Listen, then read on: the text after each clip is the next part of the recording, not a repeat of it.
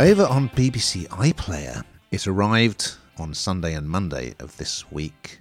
It's a new drama series called Boat Story, and here's a clip. This is Janet. Hi, Janet. She lost her family, her job, and her frog. This is Samuel. Hi, Samuel. He also lost his job, and his house, and this little guy. But then they found this. Are you telling me you can't use a few million quid? So the whole series is available on iPlayer, but they're showing it on BBC One, two episodes a week. I really enjoyed this. I must say, it stars Paterson Joseph and Daisy Haggard. I was lucky enough to have a chat with them about it, and it starts with the two of them walking their dogs on the beach in Yorkshire. They don't know each other, but they come across this shipwrecked boat, two dead bodies, and a big pile of cocaine. so, for reasons that I won't go into, they take the decision to try and sell it, sell the drugs, basically. And each of them has problems in their own lives that, that would cause them to make that decision. And unfortunately for them, the cocaine bele- belongs to this terrifying French gangster called the Tailor. He is played by Tchéky Karyo from Baptiste. And that's not the only connection to Baptiste because this was written by the Williams brothers, who created The Missing, the spin off Baptiste, and also The Tourist.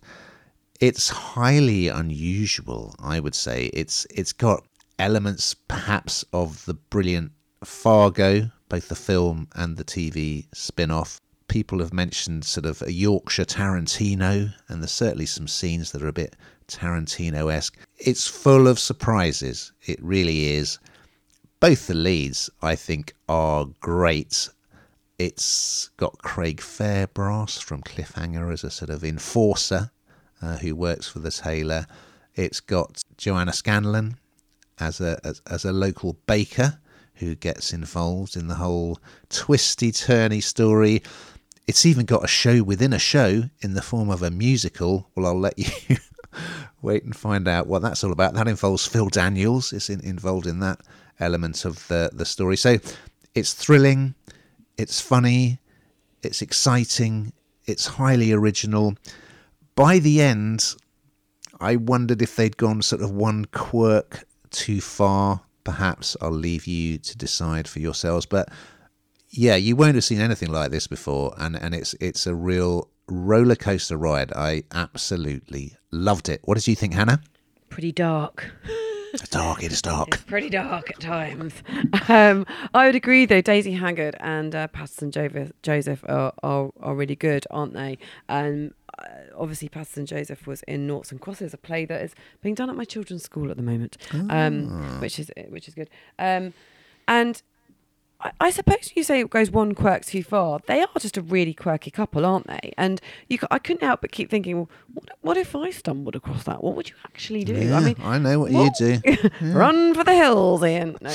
Um, but you probably wouldn't, would you? You think you might, but you wouldn't because you would just kind of you'd know that you need to do something with it. I mean, anything you find your hand in. So I, I, I do, I do. It's just different. I think it's like exactly what you hmm. say. At the moment, there's so much on TV, lots of good things. But we've already talked about one thing today, where it's a, it's kind of like a remake. We we talk about a lot of remakes this is just feels very very different. And and I, and I I appreciate that because I think it's hard to create anything different at the moment. And and they've done just that. And I, as I say the leads really hold this together. They're a really quirky couple. It's really dark in places. Um my feeling is is that it's not one quirk too far. It's just just great